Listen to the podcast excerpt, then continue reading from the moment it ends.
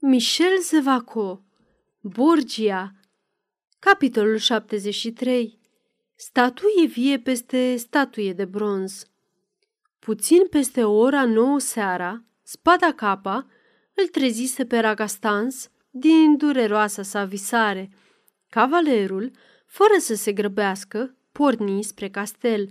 Tentativa era o nebunie, el știa, îi trebuie o oră să traverseze distanța care separa castelul de cătunul pescarilor.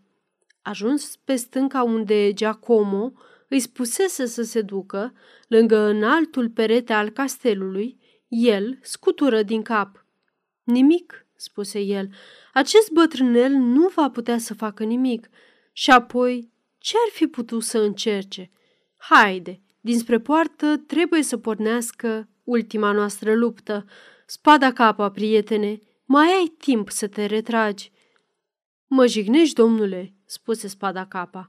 Sper să mor odată cu dumneata dacă ăsta este destinul nostru, dar să așteptăm un moment. Cine știe? Fie să așteptăm încă un moment. În acel moment se auzi un zgomot înfundat în spatele lor. Spada capa se întoarse scoase o exclamație de bucurie, apucându-l pe cavaler de braț, îi arătă ceva care atârna din înălțimea peretelui. O frânghie!" urlă cavalerul. Spada capa sări către frânghia, la cărei extremitate atârna o piatră grea. Ragastans se apropie și, fără să mai spună vreun cuvânt, începu să urce cu forța mâinilor. Două minute mai târziu, era în vârful meterezului, destul de lat pentru ca doi oameni să poată să stea acolo în picioare, unul lângă celălalt. Nerăbdător, el aruncă o privire în interior, văzu că peretele se găsea lângă un desiș de arbuști. Grădina castelului se termina aici. În fund se ridica castelul cu câteva ferestre luminate. La picioarele sale, Ragastans văzu o umbră. Își regăsise sângele rece, acum că era în plină acțiune. Își scoase pumnalul și și-l așeză între dinți, decis să sară și să-l omoare pe necunoscut.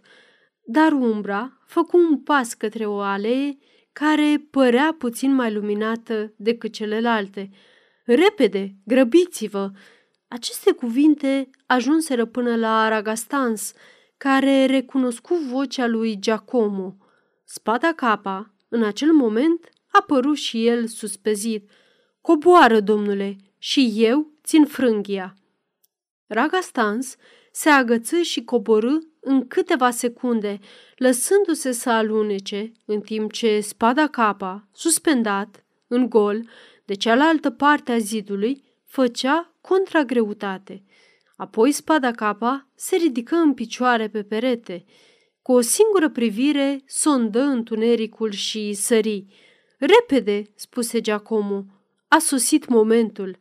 Porni alergând, fără să urmeze aleile, tăind în linie dreaptă peste ronduri. Alergau fără să-și vorbească, fără nicio precauție. Cursa dură cinci minute. Grădina era vastă. Deodată, Giacomo se opri. Erau la baza castelului, lângă postamentul unei statui de bronz. Giacomo ridică ochii. O lumină strălucea slab la o fereastră. Bătrânelul ridică brațul către această lumină. Este acolo, spuse el. Ragastan închise ochii. El își impuse să nu mai țină seama de gânduri, emoții și spaimă.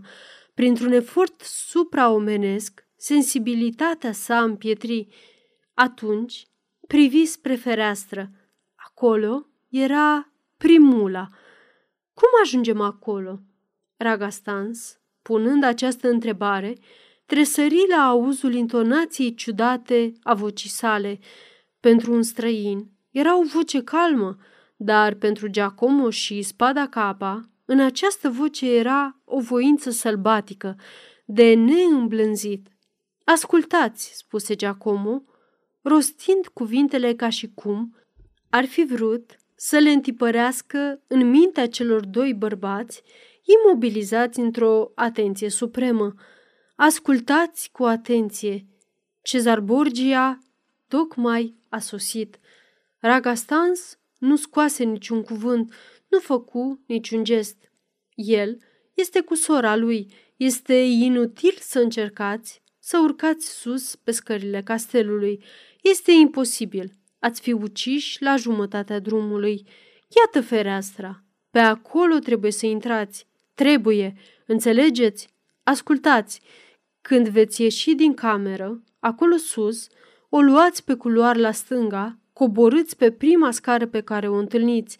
Veți ajunge în curtea de onoare. Cât despre gărzile de la poartă, ele vor fi ocupate. Înțelegeți? Marea poartă va fi liberă. Duceți-vă, adio, grăbiți-vă, în zece minute nu veți mai putea să o faceți. Adio! Giacomo plecă repede. Se îndreptă către culoarul despre care tocmai vorbise. Către mijlocul culoarului deschise o ușă. Aceasta dădea spre o mare sală joasă. Această sală era tixită cu surcele uscate.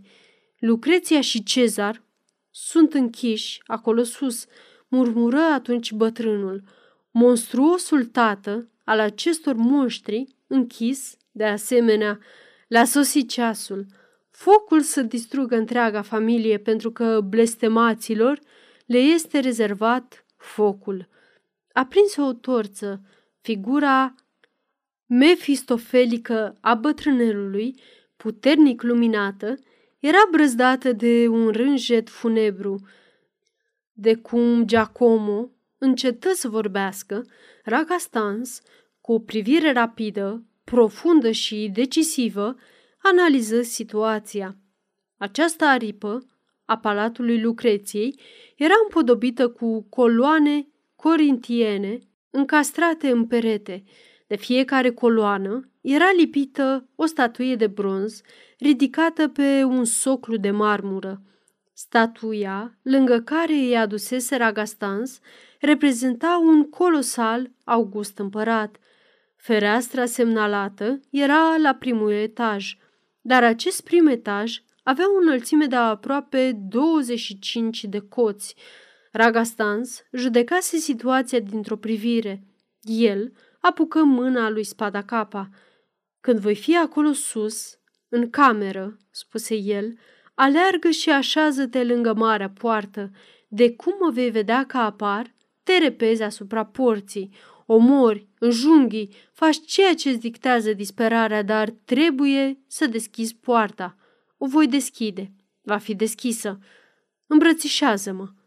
Cei doi bărbați se îmbrățișară. Atunci, Raga Stans îi arătă lui Spada Capa statuia. Urcă, spuse el. Spada Capa se repezi, se sui pe piedestal și începu să escaladeze statuia de bronz. Ragastans îl urma de aproape. Am ajuns la brațe, spuse Spada Capa. Mai sus, răspunse Ragastans. Am ajuns pe umeri. Urcă-te în picioare pe cap. Spada Capa ascultă. El ascultă fără ezitare, fără să se gândească. Acum, picioarele sale păreau încrustate în capul statuii uriașe. Stătea în picioare, țeapăn, cu brațele lipite de corp. Dacă ar fi făcut un gest, dacă ar fi avut o amețeală, s-ar fi prăbușit și ar fi sfărmat capul de piedestalul de marmură. Deodată, Ragastan se ridică în picioare pe umerii statuii. Ține-te, spuse el gâfâind. Mă țin! Atunci începu o ascensiune fantastică, care dură cel puțin o jumătate de minut. Ragastans se comporta ca într-un vis. Mâna ta, spuse el. Spada capa îndoi încheietura mâinii, păstrând brațul pe lângă corp. Ragastans puse piciorul pe mâna sa. Încet, fără întrerupere, fără să tremure, el se ridică. Această secundă fu o minune de voință, de forță și sânge rece. După un moment, Ragastans avea amândouă picioarele pe umerii lui Spadacapa. Își ridică brațele. Cu vârful degetelor atinse marginea ferestrei. Nemișcat, țeapăn, ca într-o criză de catalepsie, spada capa simți pe capul său un picior, toată greutatea corpului lui Ragastans, apoi deodată nu mai era nimic. Cum coborâse din acea poziție? Cum ajunsese jos, alergând către poarta indicată de Giacomo?